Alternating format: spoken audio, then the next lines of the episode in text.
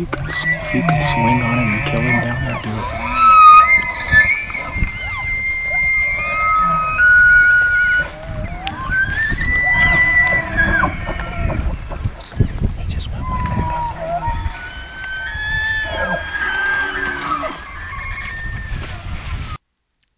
Guys, welcome to the J Scott Outdoors podcast. This is going to be a great three part series on elk calling with Steve Chappell of Chappell Guide Service and Chappell Hunting Productions. Steve is probably the best all around elk caller that I know, and he does a phenomenal job in this three part series going through the different sounds that he makes. We're going to cover mouth calling with diaphragms. We're going to call uh, cover external reed uh, calling with uh, his trophy wife and matriarch uh, cow calls, external reed calls, and we're going to cover bugling. And he's going to demonstrate all of the calls, and we're going to talk about specifics and things that he's doing with his lips, with his mouth, with his tongue, uh, and, and how he's making these calls and the thought process he uses. Uh, so, this is going to be an unbelievable three part series. I'm excited to share it with you. Uh, you hear at the beginning of this podcast some uh, bugling frenzy, just chaotic uh, cow calling and bugling and, and chaos. This is from one of Steve's hunts uh, off of his Extreme Bulls 8 uh, DVDs. And uh, you can go on his website, chappellguideservice.com and order the DVDs uh, right off of his website. You can also order all of the calls that we'll be talking about uh, directly off of his website, chappellguideservice.com. I want to thank him for spending a good couple of hours here with us, um, explaining exactly how he makes some of these sounds. I know you guys are going to love it and uh, it's just going to be awesome. I want to remind you guys uh, we've got GoHunt.com Insider as the title sponsor of this podcast. If you're not an Insider member, you can go to GoHunt.com Insider, click on the blue Join Now button. You can get a $50 KUIU gift card right away for signing up, or a $50 Sportsman's Warehouse gift card right away for signing up. Uh, so I want to encourage you to do that. Also, the Outdoorsman's in Phoenix, the Optics Authority is, uh, uh, if you use the J Scott promo code, you get a 10% discount at everything there at the Outdoorsman's. Uh, reel game calls, the elk reel. Uh, 50 or 60 people have contacted me telling me how much uh, they've just absolutely loved the call. They're excited to use it this elk season. Uh, and you use uh, the J Scott promo code, you get a 20% discount on all calls over at uh, the elkreel.com or reelgamecalls.com. And then, of course, Phone Skope. If you use J Scott 16 uh, at Phone Skope, you get a 10% discount uh, of all products at Phone Skope. So, guys, I want to uh, thank you for listening to this podcast, and I would uh, highly encourage you to support the sponsors that support this podcast and make it possible. I know a lot of you do. I get emails every day from from listeners saying, uh, telling me about the different products that they've bought from these sponsors and uh, how much they're enjoying them. And uh, just thank you for all the positive comments. Uh, if you haven't, please go on iTunes and uh, leave a, a, a, honest rating uh, and review. Those help my placement on iTunes. And uh, we're just uh, finished. Uh, August was the biggest download month I've, I've had in the history of the J Scott Outdoors podcast. And that is only possible from you guys, the great overpouring, outpouring of support that I get uh, from you guys. I want to hear about your hunting excursions this fall. Uh, if you're on Instagram, you can tag me. Um, uh, J Scott Outdoors or J Scott Outdoors podcast. Uh, and I just uh, appreciate you guys so much, and I look forward to sharing uh, my hunts with you this fall and all the encounters that I have. So let's have a great fall 2016 season. Uh, let's give it 110% effort, and uh, uh, just thanks for all the support. Let's get right to this three part series with Steve Chappell of Chappell Guide Service. Okay, Steve. Um, you've blown the trophy wife. You've blown the matriarch. Um, I I do want to mention something here. Um, I'm kind of the type of of I guess it's just my personality. If I find some calls I like, I've got to have kind of a handful of them. and right. I feel like you talk about your sweetie. I kind of have my sweetie too, but sometimes the sweetie changes. And uh-huh. I have I've found where if I have four or five different calls, you know, four or five matriarchs, four or five trophy wives, that they all, even though quality control and they're the same call and they sound good, sometimes they sound one will sound a little better than the other. And then you may go another week and it's been in your pocket or whatever, and you pull it out and you're all of a sudden bam, you're yeah, yeah, yeah, just sweet, right. sweet, sweet, and you're like, oh, now this is my sweet. Absolutely. Um, can you talk a little bit about, you know, having more weapons or you know more clubs in your bag or whatever you want to call it? Um, while I feel like you know I could tell someone go get a trophy wife and just have one call and they're going to do great. Do you also have kind of a you know a, a a starting lineup, a backup lineup, and then you know some that are sitting there waiting to get in the lineup. exactly, the bench warmers. yeah, I, I, I, do. I'm guilty of that um, because, I, like you said, every call is supposed to be the same, but there can just be tiny little subtle differences. It can be, even be down to like the castration band on the call, which on the matriarch and the trophy wife is that green band around the call. I find that when it gets to a certain point of being, you know, around the call and stretched out and, you know, in the heat or whatever or whatnot, it will get to a perfect sweetness at some point. But then after a while, just like a mouth diaphragm will do the same thing, it will get beyond that and it, it won't break as easily as the way I like to say it. In other words, it won't blow as easily for you. And sometimes it can be just as simple as putting on a new castration band or maybe just moving the castration band that you have on the call a eighth of an inch, a sixteenth of an inch. Another thing um, that people can see on my YouTube videos is you can actually twist the barrel off the call and take the call apart. You don't have to take the call apart, just twist the barrel off, and then you can move the mylar reed to shorten it or lengthen it. And again, I demonstrate that on the YouTube video so people can see that and that makes a difference in the tone not only the tonal quality in the, the pitch of the call but it also um, changes how the call breaks and how easy it is to blow. And i found that each call has a sweet spot. And if you have a call that you're struggling a little bit with that would be my recommendation is just to experiment a little bit with that. You know maybe shortening the reed up by you know, even just a 30 second or an eighth of an inch can make all the difference in, in the call. So um, that's what I do with my calls to try to get them in that in that sweet spot. And I'm like you; it can vary from day to day, week to week. Um, I can have calls sitting there that I think, you know, hey, this call isn't sounding as, as good as my sweetie right now. And then all of a sudden, just like this year, I picked up a matriarch that I've never used in the woods up to this point, and right now it's my go-to call. Yeah, and and you know, I don't know. You know, obviously we're going to talk about mouth calls and latex next. Um, and and we know that the latex can change, and you know stuff. You know the calls that are bench warmers and have been bench warmers for a year. Yeah. All of a sudden you pull out, and man, just something with the latex, the way it's broke down, or what have you. It's just sounding awesome. But you know, I'm not convinced. I'm still not convinced that something about maybe um, just the way that the, the mylar settles in the way the castration band settles in, that sometimes one call or another can all of a sudden just get that right sweet spot and you're right on.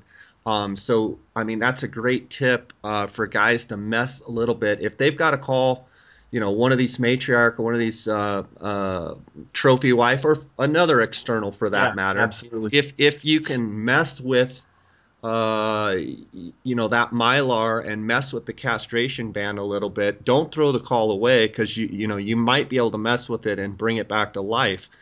Uh, a kind of a funny story last um, year in Unit Nine, that trophy wife was just singing like a little canary, and one day uh, I just went to blow it and it went. Rah! and I, you know, sounded like a parrot that day. I, yeah, I got a client, and I'm like, and rah! I'm like, oh gosh, I put the you know put the little sweetie in my pocket, yeah.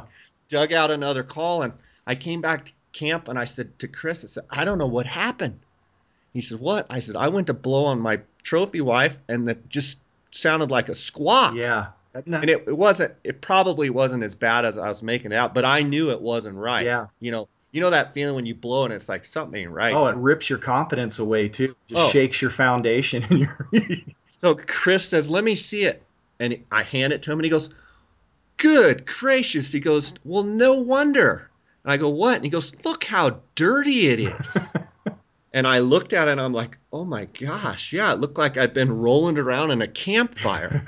so he pulls the castration band off, goes over and totally soaks it in the water, like turns the faucet on and is washing it out. And he's like, "You're," he's looking at me like, "You're an idiot." And he's shaking it kind of and then he runs it through the water and then he puts the castration and he goes don't touch it. Yeah, and he sets it on the table and says let it dry. Yeah. You caveman, stay away from it. yeah caveman stay you know it's like you idiot all you had to do was wash it. So he washed it and it you know went back to singing like a canary just sounding like just beautiful. So can you talk a little bit about your calls ever get dirty and do you wash them like that Yeah, it, yeah, I do because I carry them around in my truck so I can blow on them anytime I'm driving and it's convenient because that's where I get most of my practice is is in my truck versus in the house because I don't get away with that a lot being a married guy. so yeah, I, I do. I definitely number one, I just blow the dust off of them with with my my breath, and then also yeah, like you like you say with Chris, you know, occasionally if if they get dirty on me, I will I'll I'll, I'll rinse them off in the faucet and get them super clean and and, and, and then let them dry out. That's the key because if there's any bit of moisture between the mylar reed and the soundboard, you're going to have sticking problems. And going, Let's t- yeah, go, let's- go ahead. Let's talk about sticking problems and and what you know some of the things that cause sticking problems and what you do to el- eliminate sticking problems Yeah, I think just the way we hunt and the fact that it's cool in the mornings, you know, it can be in the 30s and 40s in Arizona. And you're going out there and you're blowing your warm breath on the call, your body temperature on the call. It just naturally is going to tend to condensate. But there's some things that you can do. Number one, like I was talking about earlier, you want to get your air from deep down in your stomach. That's where you want to originate it from. So that needs to be your mindset versus just huffing air through your mouth. If you just huff air through your mouth, number one, you're not going to get the good, sweet, controlled sounds that you want. But then you're also going to get a lot of saliva. You're going to blow saliva, boom, right underneath that reed. It's going to go right between the reed and the soundboard, and it's going to start sticking on you right when you need it to, to blow the most. You know, another thing that I'll do is I'll I'll wear, you know, obviously I'm wearing a couple three layers in the mornings or even in the evening I'll wear a couple of layers. And I always, this is a habit of mine, I always keep that call under a layer next to my body to keep it warmer. That's especially important in the morning because if you have that call out in the open air and it's, you know, 40 degrees and then you start blowing on it, it's going to condensate on you a lot quicker.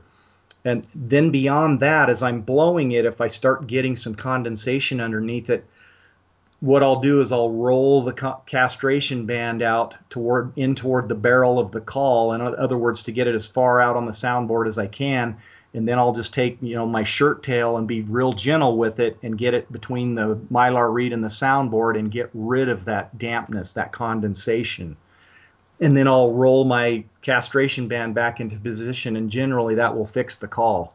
don't you think that's also a good idea and and obviously steve sells calls he's he, you know he makes a profit on his calls and we're not you know we're here to help. And and you know I, i'm not trying to make a sales pitch here but don't you think that's also a reason to have two or three or four starting lineup external calls that it you know one you know gets all wet and you're right in the middle of calling a bull you can immediately switch over to your second sweetie and be running down the road i mean i know you you you, have multiple calls at all times for that reason Absolutely. And that is the best reason, just what you alluded to, Jay, that that condensation because it always seems to happen at the worst time. You know, when that bull's 80, 100 yards away and he's just about to make that last commitment and you need to blow that last sweet call and your sweetie is condensated. Yeah, if you have that backup call that you've got in your in your pocket, keeping it warm and at the ready,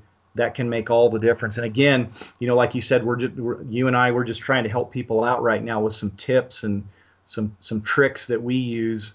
Um, you know, not trying to convince people to buy extra calls by any means, but it can definitely make the difference in your hunt if you've got that backup call to go to. For sure. And when you say you're you're carrying the call at least under one layer next to your skin, you're talking about the lanyard that goes around the call maybe on your shirt so that it's um, right. You know, if you're wearing a couple layers, you're inside your, you know, a couple of your shirts next, not next to your skin, but there's there's one layer and it's it's going to be close to your skin, but then there'll be shirt layers over the top of that. So it's almost like it's body temperature. Exactly. Um, not if you just let it hang around your neck, it's going to be cold so then when you blow hot air through it, it's going to immediately condensate. Yeah, and you just reminded me of something. You're exactly right. I don't put it next to my skin. I put it between my first layer and second layer, and then whatever layers I have over top of that. Um, so that's where I carry the call. Um, also, keeping it warm and up to temperature not only alleviates the condensation problem, it makes the call sound sweeter because that reed is warmer and it gives it a different I, I don't know how, how to say it other than it's going to vibrate and sound different when it's warmer versus cold and brittle. And I also think when it's warmer, it's more forgiving, meaning yes. when it's cold, it sticks and, and, and you have to be, it, it's, I don't know how to explain it, but when that reed is warm, it's more forgiving and it makes a sweeter sound, period. That's it. 100%. Absolutely.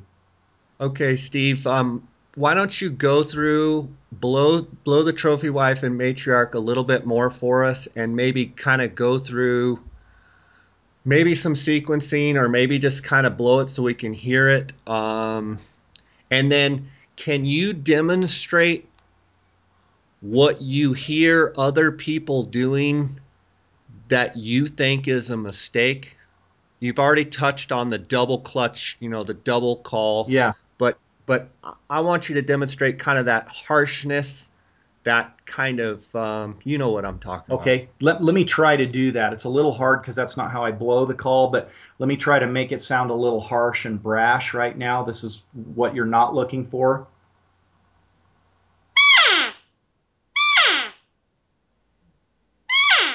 Something like that. And then when you use your lips and really control your air pressure, this is more what you're looking for.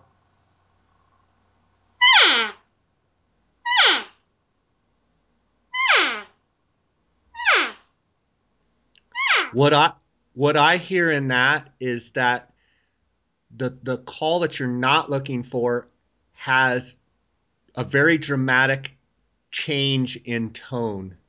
The call you're looking for is more of that drawn out, steady tonal quality. Does that make sense? Steve? Yeah, completely. Like you say, anything that's dramatic and harsh is is in my mind not what a bull wants to hear. It's it's going to like shock him. And it's it's you know some people will listen to this and say, "Oh, I hear cows doing that harshness all the time." I'm not saying that. What I'm saying is I've been in the woods enough with Steve watching him call elk and been able to take those sweet tonal quality sounds and put it in my calling and seen success with my calling that I can directly say that that sweet tonal kind of mellow tone from the time he makes a sound to the time he ends a sound makes a difference. Yeah, I, I would agree agree with that completely. And so much of it, I think, in calling, it is your mindset and your confidence. And every year, that's my biggest thing going out there and having having that right frame of mind and having that confidence. And it's funny how just little things like you were talking about that that trophy wife, you know, getting dirty and sounding weird, it can shake your confidence for you know a day or more sometimes if something like that happens. Um, so so yeah, confidence in your mindset is everything, and you just want to think about that mellow, sexy, sweet. You know, I want to love you. Come in here. This is this is where you want to be, Mister Mister Big Bull. Maybe that call you should color it pink. A pink camouflage, right? um, Steve, talk about um, being spot on with your first call right out of the gate and how important it is when you have finally snuck into that distance and you have got to be what we call you and I, you know, call spot on. How do you initially you know so many people make that first call and it's a squawk. How do you calm yourself and what do you do with your lips to make your first call spot on? Yeah and that's a great point jay and i heard you touching on i don't know if we talked about it on a podcast or i heard you talking about it. I'm gonna you know i'm not just gonna clamp my lips down and immediately blow the call. I'm gonna test it out a little bit as far as my lip placement you know, and I'm going to kind of, uh, I don't know, I don't know what you call it, but I call it maybe tap dancing a little bit on the on the soundboard.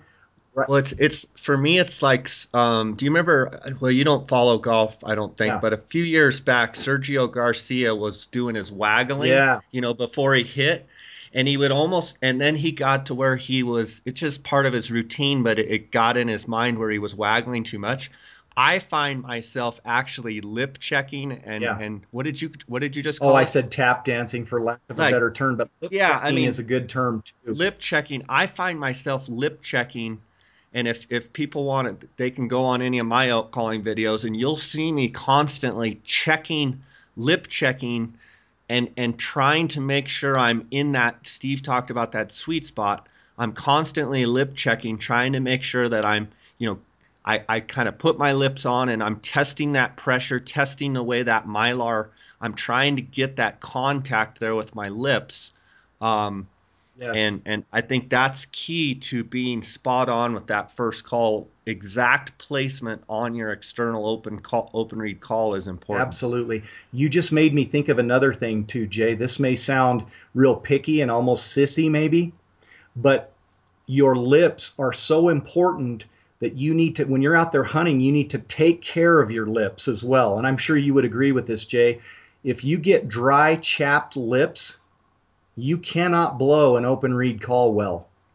So I always have, again, this is going to make me sound like a pansy, but I always have, you know, some type of lip product, you know, like Dead Downwind has chapstick, you know, scentless chapstick. I, I mean, I've even been guilty of using chapstick myself. Oh, I, I'm a chapstick. Yeah. You know, t- 365 days a year, I usually have two things of chapstick in my pocket because I freak out if I lose one, and I never want to go without my chapstick. But it's a great point. If your lips are chapped and dry, you yeah. you can blow an external reed call, but you can't feel that mylar. And and I want I want you to talk about when you're blowing your call, your upper lip is actually tight but you are managing the vibration of that mylar reed, and your lips cannot be dry and chapped and feel that vibration because what you're really doing with your lip pressure is you're managing that vibration, right? Exactly. And I'm I'm basically rolling my lips top and bottom around my teeth. I'm not just putting them straight down on the call with my lips sticking out so to speak. I'm rolling them around my lips, and that and that tightens them up, and it gives you that just just right pressure and just that supple feel that you need to get that right sound out of the call. So you know, managing and taking care of your lips is very important.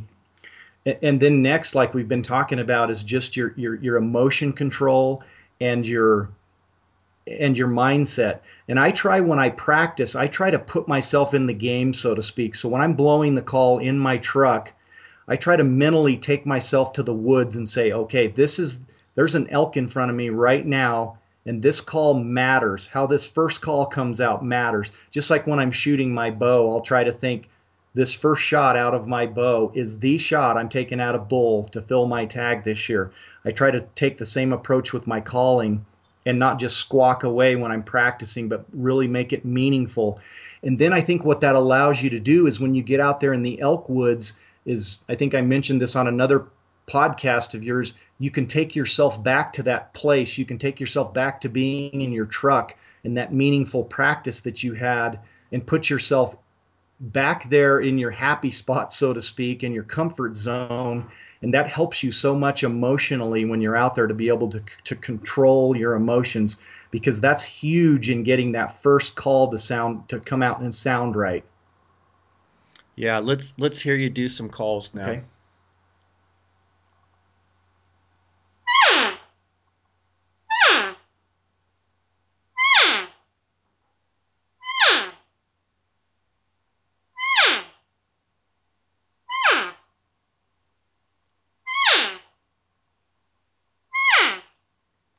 Yeah, and even here talking to you, Jay, I have to kind of take a deep breath when I go to call because I go from talking and being kind of amped up to having to just mentally mellow myself out a little bit.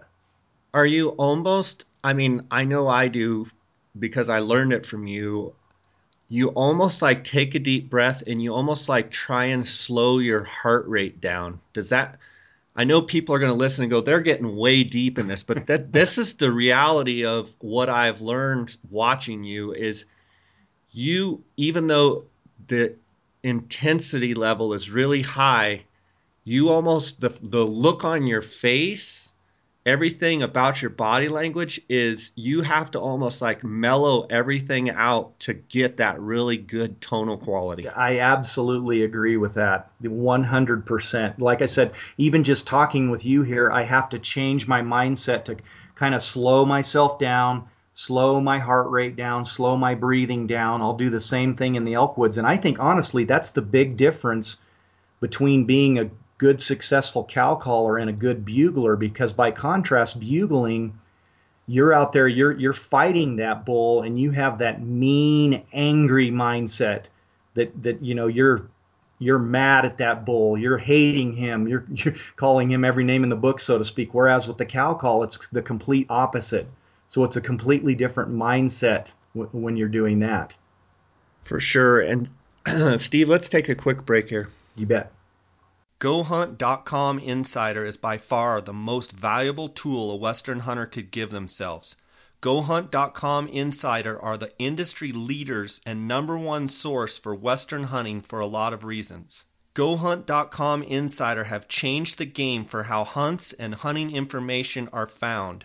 Within a matter of minutes using Filtering 2.0, you'll be able to filter by state, species, residency, odds of drawing a tag, specific hunting dates, and harvest success percentages to find the hunts that fit exactly what you're looking for. If you are a guy that applies across the West or just in your home state but want to find some new opportunity, there's no better way to do it than using GoHunt.com Insider. As an exclusive offer to my listeners, if you sign up for a GoHunt.com Insider membership for $149 a year and use the promo code JSCOTT, at checkout, you'll receive a $50 KUIU gift card. Head on over to gohunt.com forward slash insider and get yourself the most valuable membership a hunter could have.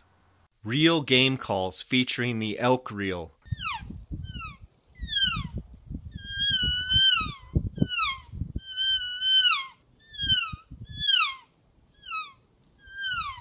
Reel Game Calls makes innovative, realistic, and easy to master calls using their proprietary, revolutionary design. They are located and manufactured in Gypsum, Colorado. Their calls were designed and battle tested on some of the hardest hunted terrain on earth. Check out elkreel.com. Use the promo code JSCOTT and receive a 20% discount on all purchases. Go to www.elkreel.com. Steve, do you have a micro or a headset on? I don't. Would you do me a favor and is it possible to stand a little bit away from your mic and just do a little bit of calling too? And I just want to see if getting away from the mic just it sounds great, but I just want to hear it. I just want to give an example to the listeners that if you stand a little bit further away, uh, how it sounds different. Okay, I'll do that right now, Jay. Okay.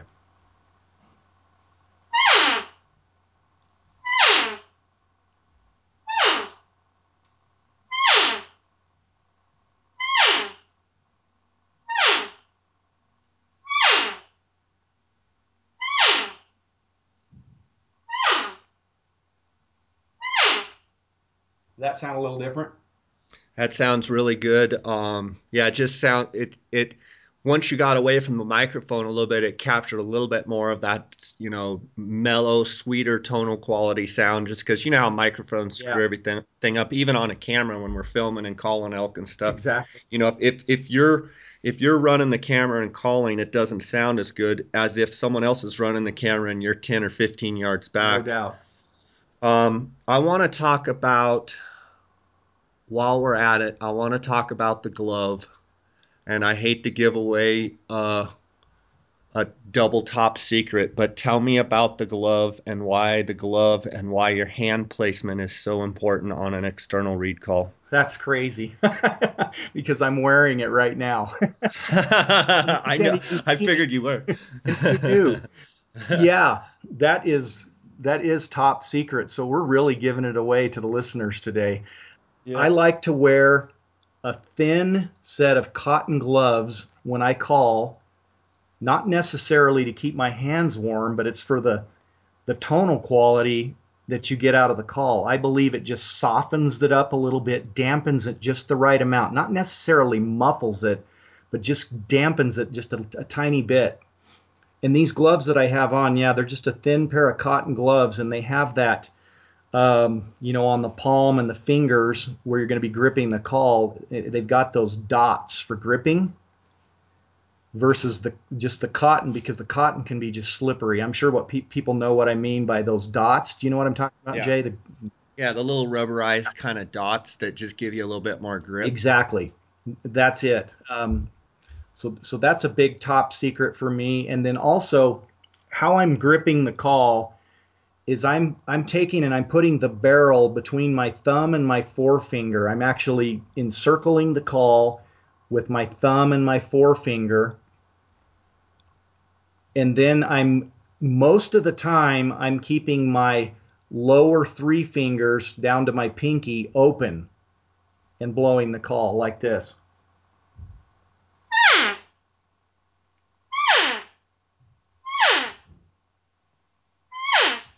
And it gives it that sound.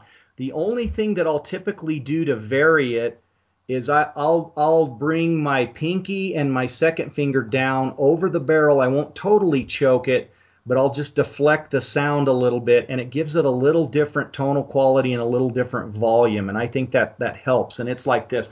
I'll I'll kind of do a sequence on how I do it first with you know my my three fingers open, and then I'll deflect the sound by bringing my pinky and second finger down over the end of the barrel just to show what Yeah. it sounds like.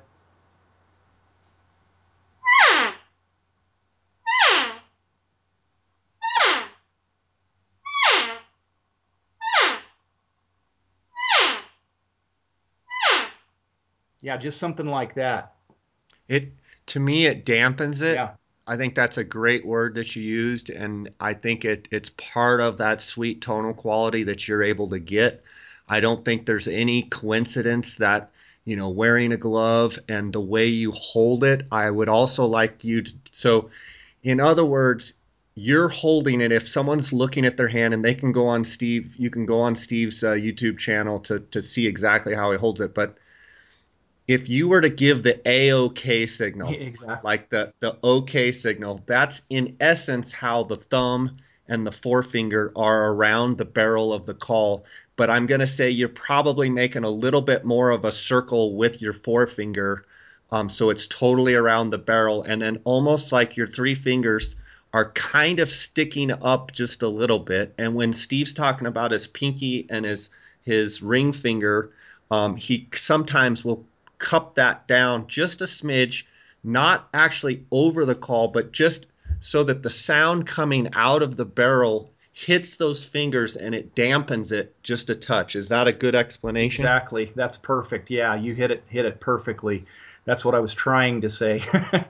And and Steve, how tight are you squeezing? And does your uh, hand pressure making the AOK signal around the barrel? Does it ever get tighter or looser, or do you typically? I'm gonna guess you have a fairly loose grip on it. exactly. Yeah, I keep a, a fairly loose grip, just enough of a grip that the call doesn't fall out of my fall down on, on the ground or you know off on the lanyard. And I think that that goes back to just my mindset of being relaxed. I feel like if I keep my hand relaxed, my grip is relaxed, it just goes right along with how I want to blow the call, nice and mellow and relaxed. I feel like if I tighten up and choke the call with my hands, that's going to tend to translate into how I'm blowing the call.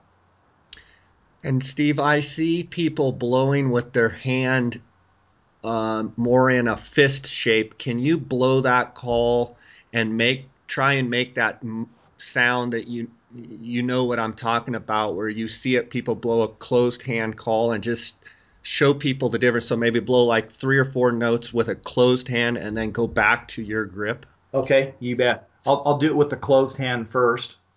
Okay.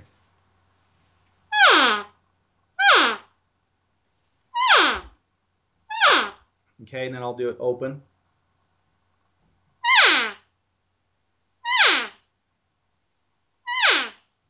Yeah, I think what you do in effect by choking the call down is you take that pizzazz away from it and that little bit of excitement in the emotional aspect of the call by over choking it.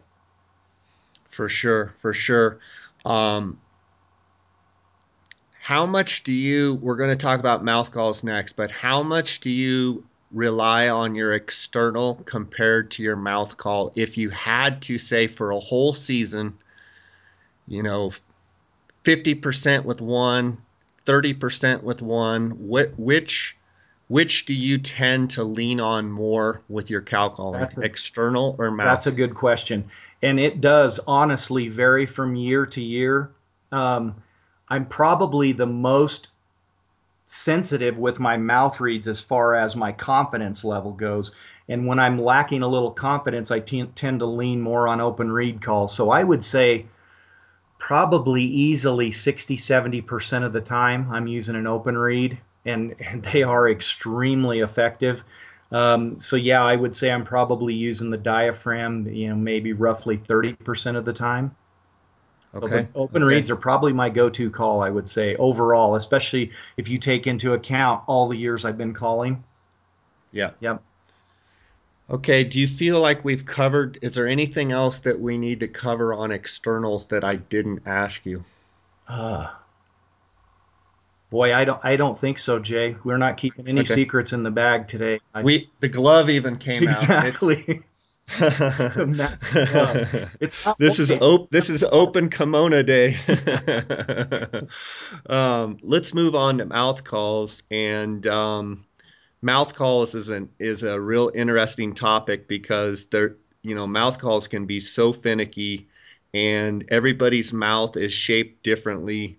I feel like if people can master the external reed call, you know, it, you know, if if I was st- if someone was starting out and they said which one should I master first, I'd tell them to master the external reed call personally. Sure. Um, and uh, you know, the mouth call in my mind is going to take quite a bit more time.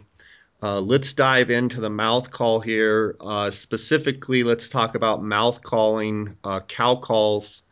Um, you make three calls the uh, closer, which is the red uh, reed or, or, red call, the challenge mouth call, which is the blue reed, and the estrus excited, which is the orange uh, diaphragm or orange orange reed. Um, talk a little bit about your style of mouth calling and kind of how it's progressed over the years. Okay, you bet. Yeah, I, I started out using the typical classic, you know, original style calls, which did not have that palate plate, which came out, I believe, in about the mid 90s. And Rocky Jacobsen was actually the one that invented the idea of that palate plate. And then uh, Primos bought the patent rights and you know started out manufacturing those. And I think that's where you and I first really started and got into elk calling. I think my very first mouth diaphragm was actually a Larry D. Jones. But then when you and I met, you gave me one of those Primos palate plates, and I just fell in love with that right away. So, and actually, I think for the record, I believe it was a black yeah. Primos palate plate single. Century plate. I forget. Century plate, yep. okay. Black. Yep. Um, and For the record, I think it was actually used when I gave it to you. yeah, we, we must have been good friends right off the bat, right? but as soon as you put it in, you were like, "Where did you get this?" Yeah. it, it, just make to me that palate plate makes such a huge difference in the consistency of the call, the ease of getting, you know, being able to use light air pressure to get sounds out of it.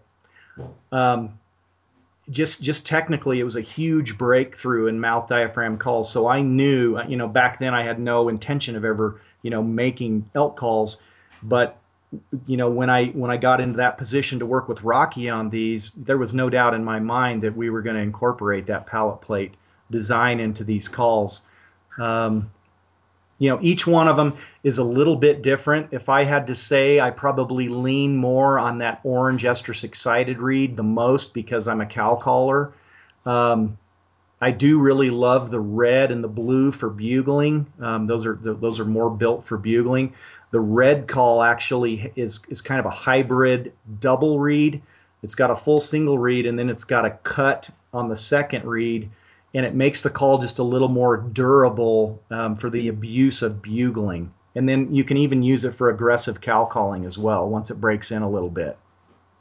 Steve, I remember back in the day, and this is going way back when Primos was sending you and I boxes, literally, you know, hundreds of calls and diaphragms and mouth calls to mess with and try, you know, try out and give feedback. And um, you know, you were on the Primos Pro staff, I believe, at the time, and right. um, you know, it, it's it's one of those things that I remember you taking surgical scissors on a double reed palate plate or whatever Primos called it, um, the patent that they had bought from Rocky, and I remember you cutting that V cut and cutting those flaps off, and I remember you saying, "What do you think about this?" And I believe you cut me a handful of them. And that was the start of, I believe, the hyper the hyper plate. What was it? Hyper plate yes. with Primos, which was the blue diaphragm. And to me, what do you, you know, I blow a single pretty much now mostly. Um, what do you think that that double reed uh, does as far as you did a diamond cut and that double reed does as opposed to a single latex? What's the difference? Yeah. You know, when it's a full double, it's. I have known the owners of the Outdoorsmans in Phoenix for over 20 years. They are the authority on optics and hunting gear. Outdoorsmans is the leading designer and manufacturer of high quality tripods, mounting accessories, and pack systems for all hunters. Their customer service is the best in the business. Go to outdoorsmans.com or call 1 800 291 8065 and use the J Scott promo code to receive 10% off any products. PhoneSkope is a company that makes custom molded, precisely engineered smartphone digiscoping adapters. Photographing wildlife has never been easier. It is simple to text photos and videos from your smartphone and share them with your friends. PhoneSkope stands behind their product with a 100% money back guarantee. Get yours now by using the JScott16 promo code and receive 10% discount on all purchases. Check them out at PhoneSkope. That's P H O N E S K O P E dot com or on Instagram at PhoneSkope. So I knew right away, blowing on that call, that that's not the sound that I wanted, and I didn't want to have to put that much air pressure on a call. We're um, talking about uh, single and double, and maybe the differences there. Yeah, on that on that double reed that I initially tried, which was a prototype, I just found right away that it just took a lot of air pressure. It kind of reminded me more of those wide framed original diaphragms that I had first started on and I wanted you know to be able to blow a call with less air pressure and get more subtle sounds out of it when I wanted to. So I don't even know why trying to you know, you know using those surgical scissors and trimming that second outside reed, it just for lack of a better term, it opened the call up and it allowed it to, to be easier to blow, but yet it still retained a real nice full three dimensional tonal quality. I think to me the main advantage with that call versus a single reed is you're going to find bugling is that it's going to be more durable. So when you're out there in the elk woods, you know the call is more likely to last you know a week or a full season for you hammering on it bugling if you're a bugler um, versus just a straight single reed. which as you know the more you pound on it with bugling you know, you're using more tongue pressure so it's stretching the latex more um, it's going to cause a single read to kind of lose its sweet spot so to speak quicker in my opinion yeah i totally agree and you know i used to um, take those uh, double reeds because I wanted the latex all to be one, not like a turkey call where you have reed separators and you want that right. the, each each latex to act independently. Like on a turkey call, you've got a lot of you know breaking and cutting, and you've got a lot of um, choppiness. Whereas in an call, you want that sweet you know you that sweet tonal quality. you don't want the call to break. Um, I used to soak uh, double reeds in you know Coke or Sprite, yeah. pull them out, and then let them dry. And that sugar, or, or, I'm not sure if it was the sugar or the syrup or whatever, stuck those latex together. And I would offer that tip out there to guys. Um, I think I've said it before on other episodes yes. that if you know if you're blowing a double a double reed, you, excuse me, let me get a little drink here you can actually get those reeds to stick together and ultimately sometimes sound better if they act as one. Now, keep in mind, if you do soak it in anything, it's going to break the latex down. Right. So you could pull it out of the Coke and it, there's no, I mean, it's like cracked. Yeah. Um, and, or another thing is to keep chapstick away from the latex because anything that's going to break that latex down is going to change the, the sound or change the the the qualities of that latex, which is ultimately going to give you a different sound. And if you've got a call that's sweet, you know, the last thing you want to be doing is drinking a Coke and then pop that call in because it will ch- change the call. Absolutely. Uh, you know, I'm guilty of doing that soaking experiment and doing it for too long on several of my mouth reeds and actually wrecked some of them by doing that. Um, but again, it was because I left them in too long. I got distracted and I wouldn't even know, Jay, you might know how long to leave them in or maybe not, but, but I don't really can't give a guy an exact time on that. Um, I always just um, put them in there, let them soak for a minute or two, and then I pull them out. I don't put them back in my mouth. I let them. I put them right on a on a table and let them just dry with that syrup and sugar on there. And there's no exact science. I've done it with Sprite. I've done it with Coke. I've done it with Seven Up. I don't drink any any of or Dr Pepper. I don't drink those anymore. I haven't drank those in probably ten years, but. Um, it does mess with the latex and i will tell people that if they have a bunch of bench warmer you know mouth calls that are not good that's one thing you can try is soak them a little bit and see if that changes the dynamics of the latex. Let them dry and then blow them again and you might have to soak them two or three times but i've resurrected calls that sounded you know weren't even in the you know didn't even make four string and all of a sudden you know two weeks later they're they're my number one call. So you mouth calls can be very finicky. Yeah. Um, Steve, why don't you uh, bl- blow some of your cow calls um, and kind of walk through how you do it, and then of course there's an unbelievable sound that I feel like you are the only one that can capture this. Well, you're not the only one that can capture the sound, but you're the best I've heard capturing uh, that excited you know, estrusy sound. Um, so why don't you take it away from here? Okay. Yeah, you're right. I've heard some guys um, like at the calling competition at the RMEF National Calling Competition breaking that call out, and then there's some guys that are really doing it well. So I don't think by any means I'm the best person at it anymore. Um, I, I kind of with with a mouth reed, I take two mindsets. Well, the the first thing let me say is my mistake in the beginning when I was trying to learn a mouth reed I was I struggled and I was not a natural at all. And I think my problem was is I was reading the packaging and the packaging was telling me to say EI or EO or these words into the call.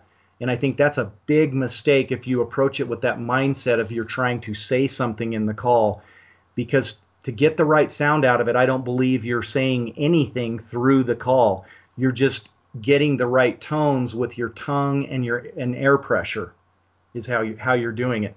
So once I got away from trying to say something in the call and realized that it's just about trapping the air, getting a good seal between your palate and the call, which people have varying palate widths. So, you know, you may need to experiment with some different frame widths of calls, you know, the tape width. Um, everybody's a little different in that regard. But so what I'm doing I'm bringing air up from my stomach in the same manner as I was blowing the open reed calls. But, but this time, instead of using my lips, I'm directing that air across a latex on the call with my tongue against the latex. So to start out with, just by trapping that air and having my tongue lightly against the latex and bringing that air pressure up from my stomach, it's going to sound like this. Without a call in my mouth, it's going to sound like this and it sounds like I'm saying like hissing like a snake. That's just the sound that the air is making. But then when I have a diaphragm call in my mouth and I push my tongue up against the latex lightly, it sounds like this.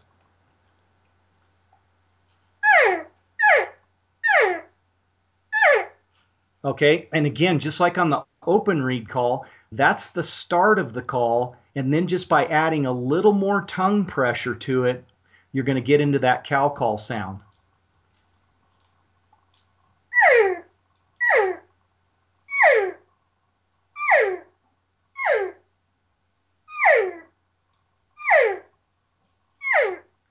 That's just by adding just a tiny bit more tongue pressure, and you're blowing it in very much the same manner as that open reed call. In other words, on the open reed call, you were using just a little bit firmer lip pressure in the beginning and then letting off a little bit with, you know, creating a little less lip pressure to get that nice sliding note that you want. With a mouth reed, it's the same thing with your tongue. You're starting out with just a little firmer tongue pressure on the latex, and then you're just lightening it up ever so slightly at the end to get that nice note. Um, you know, when people talk about cow calls and calf calls and all of that, I'll be honest with you, Jay. I mainly focus on the just what I call a standard normal mew. I'm not cow calfing, so to speak, so much.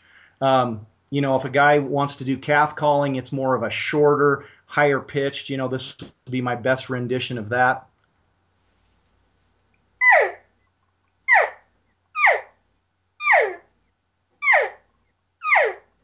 Versus cow calling, which is more.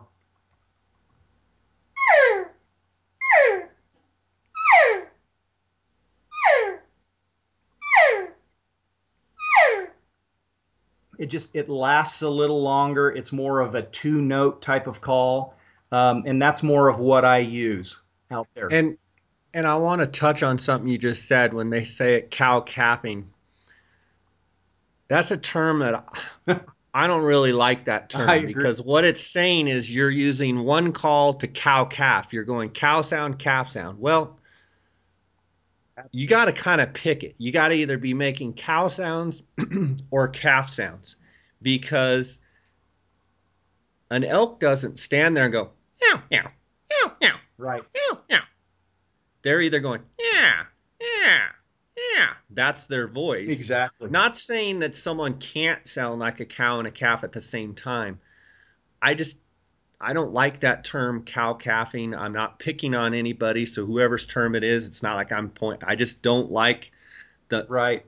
I just from cow calling. You want to sound like a signature cow, and you're trying to talk to a cow or talk to a bull or talk to a calf. Exactly. You're not trying to you know you're not trying to make two different animal sounds at the same time. And if you are that's fine. But i just don't feel like that's a real efficient effective way to be speaking to a specific animal. Yeah i think a better term for that rather than cow calfing is chaos calling. Yeah and and it is and you hear it a lot and you hear people doing that and i think that's a good point is is you know you're trying to make specific sounds and sound like a specific animal not you know you hear people say well i i'm i'm going to just start cow calfing and try and call in a bull so what yeah. does that mean are are you just trying to just like you said chaos just yeah yeah yeah yeah yeah Yeah, just real. to me random. that never that never works Yeah. that that's that's it for people listening if you're new uh, i would forget that one Yeah, I think And- you're way more, you're better off and more successful by being real, um, what's the word, real thoughtful and diligent about every sound that you make. And right it, this random. isn't just Yeah. willy-nilly just random even though steve you might not be specifically as detailed as is trying to make specific calls like what chris rowe where he he's got you know assembly muse and and uh, lost cow muse Yeah. and you know you you you don't necessarily care about naming each call which neither is right. They're both right. It's just everybody has their own different style. Um, you're more into the sound quality and what you found is that good tonal quality like what we talked about in the external reed the same thing with the mouth call. If you can have genuine quality with your tone that has been more successful having cows and bulls come to you correct Yes, exactly. Then, And again- calling a specific sequence Yeah, exactly. And again, it just goes back to my simple approach and simple mindset, you know, the caveman approach. Um, and and I think there's a lot to be said with, with Chris and, and how well he knows the elk language, because I do think it matters, you know, how you sound, how frequently you blow the call, how loudly or softly you blow the call. All of that stuff is very important. Just like in humans, you can say the same thing but mean something completely different just by the inflection and emotion you put into saying something. And I believe it's the same way with elk calling. So I believe that everything that Chris says is very has a lot of credence to it and he really understands that. So I think there's a lot to be gained and people could learn a lot from him and then incorporate the quality of quality of sound and, and, and tone quality and sweetness. And I think people would hit it out of the park with that approach. for sure. So you've demonstrate how to cow call, how to first make sounds. Then I want you to demonstrate, or now I want you to demonstrate that sound that is just amazing. and and first, how the sound came about, when you started using it, when you knew that it was going to be a winner. Kind of walk me through that. Okay. Yeah, I first heard this sound. That's probably, gosh, approaching maybe 20 years, because you know we're both getting old these days. but We are. I'm telling you, Jay, if I hadn't had elk right in front of me, and this this was actually in Colorado, um, I get the get the good fortune of being there during October for the rifle hunts, and the elk are still extremely vocal and in the rut during that time. But they're in a big herd, and I heard I, I don't know if it was more than one cow or just one cow doing it. And I've said this before, but it just reminded me of a chimpanzee in a cage just screaming and having a fit. And again, if I hadn't had those elk right in front of me, I wouldn't have believed that it was an elk sound. And I remember going back to, to camp that night and telling my dad, Dad, you're not going to believe this sound that I heard these elk making tonight. Um, and then I sat about, set about over the years trying to duplicate the best that I could. And I found right away that it was very hard to duplicate on an open reed. There may be some people that can come close, but for me, I find it's better on a on a mouth diaphragm. And I started out, Jay, using my lips, and I would vibrate my lips as I was blowing across the latex. And and I kind of use my voice box. I, I kind of use my throat and kind of growl with it a little bit. Yes. That buzz, that buzz. But you, you've taken it to a whole nother level. yeah, I started out using my lips, and then I refined it using my vocal cords, like you say, and how you do it. Um, and, and and I believe that what you have to do when you start out the call is you get it again. The key is down deep in your stomach with a deep breath to get that right tone. You're kind of ooh, ooh, ooh is a sound that kind of comes out when you've got the right vibration going with your vocal cords, and it's it's like this. And I'm telling you, when I do it at seminars, people look at me so strangely because it's such a different sound than the normal mew. It, it's like this.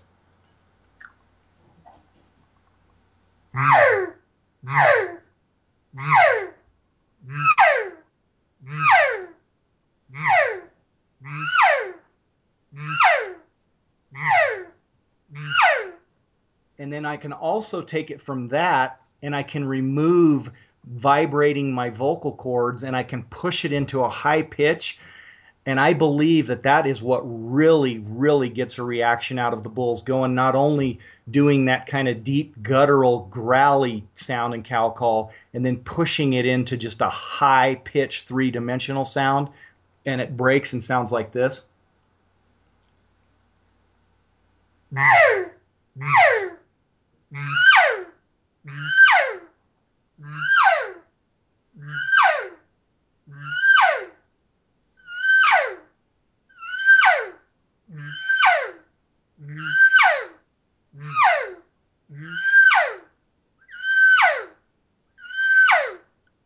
And it it is very loud and aggressive out there.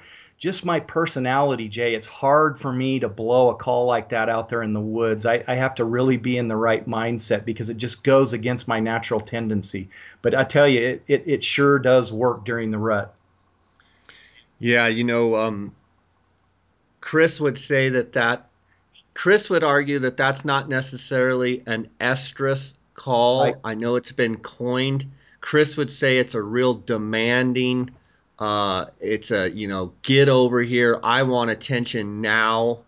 Um, but Steve, also, you might argue that you have video of that one cow in 3C doing that exact sound, and there's five bulls right on her and breeding her.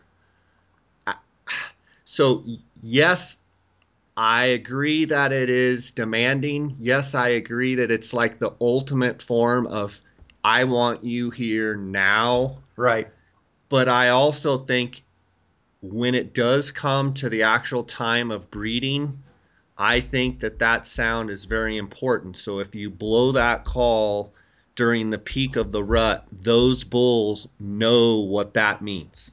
Yeah, and they come in so aggressively, it's almost a little bit intimidating and could be scary to someone that doesn't realize how afraid of an elk, how afraid of a human an elk actually is. How aggressively they come in, they just lose all of their senses and, and their and their, their their their guard just goes completely down, and they just come charging in. And many times, two and three bulls will come in. Um, I agree wholeheartedly that the sound isn't just limited to during the rut. I've heard it you know, with um, the, the, the cow calf nursery groups during the summertime. I've heard cows doing it then. But I think it takes on a whole new meaning when they do it during the rut. And I think the intensity level changes as well. Just like if you hear a bull bugle in July and then you hear him bugle September 25th, it's different. Um, and like you said, when I got that cow in uh, 3C in Arizona, on video doing that, I was flabbergasted that I finally had that opportunity to video her. She walked up to within 10, 12 yards of me and was doing it, looking right into the camera like, This is what you've been wanting all along. Here you go. Scream. And she was by herself. There was a bull with cows that I was trying to get on and take a look at. And then there was a satellite bull that was down in the drainage below her. So she was initially all by herself. Well, that satellite bull just comes charging uphill up up that drainage toward her, gets right up there within view. I'm video, and, and then the herd bull leaves his cows and comes in, and him and that satellite bull fight and tussle over this cow. And ultimately, the, after a couple lockups and, and such, and they fight, the, the herd bull pushes the satellite bull off and rounds up that cow that was making that sound and, and pushes her in with his harem. So to me, that was pretty dramatic proof that that sound is is very different and very meaningful to a bull. Even a herd bull with cows, he completely abandoned his cows and came over to that to that cow making that sound.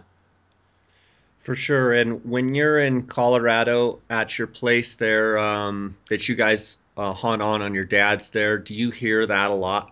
I, I, I now hear it every year because my my mind is tuned into it, but you don't really have to be necessarily tuned into it because when you hear it, there's no mistaking it. And if someone out there hasn't heard that, that sound yet, just like a bull glunking, I promise when you hear a bull glunk or when you hear this, you know, what we call the estrus scream for lack of a better term, uh, you know, or the growly cow call, you're going to know when you hear it. You're going to say, "Yep, that's the sound that Steve and Jay were talking about on the podcast, right there." Yeah, and and you know, everyone gets so caught up on naming the certain calls and, exactly. and all of that, and I try not to get caught up. What we try and do though is as humans try and name those calls so we can identify to say I'm using the estrus scream. Yes. You know, I think Will Primos is the one that that that you know, when you showed him the footage, he said that's the Chappell scream or the Estra scream.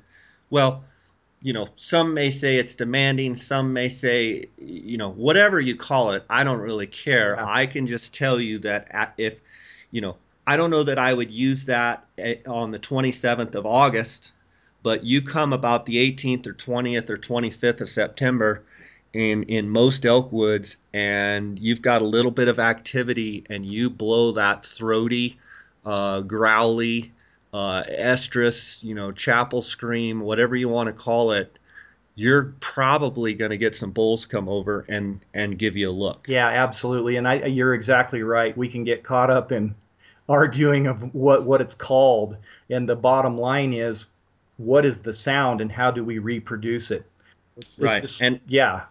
I'm one that I I sometimes I put my foot in my mouth and I you know I I I put my foot in my mouth and I offend people and I never try to. My whole goal with this is just to learn for myself and to help others, you know, become better callers. And one thing I can tell you is this sound, you know, I've been doing a little buzz sound, not to any extreme of what I just heard you doing Steve, I feel like you take it to a whole nother level of of perfect uh, realism.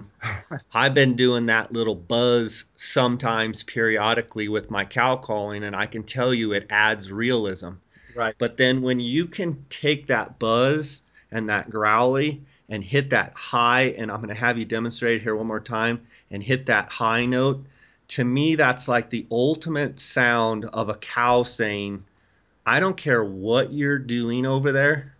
I want you here right now. Just like if our wives were to use a tone, there's a certain tone that they can use that we know that, you know, there is something going on that whatever we're doing in the other room, we've ignored her for three minutes, but we hear a tone, we immediately drop what we're doing and we go over there.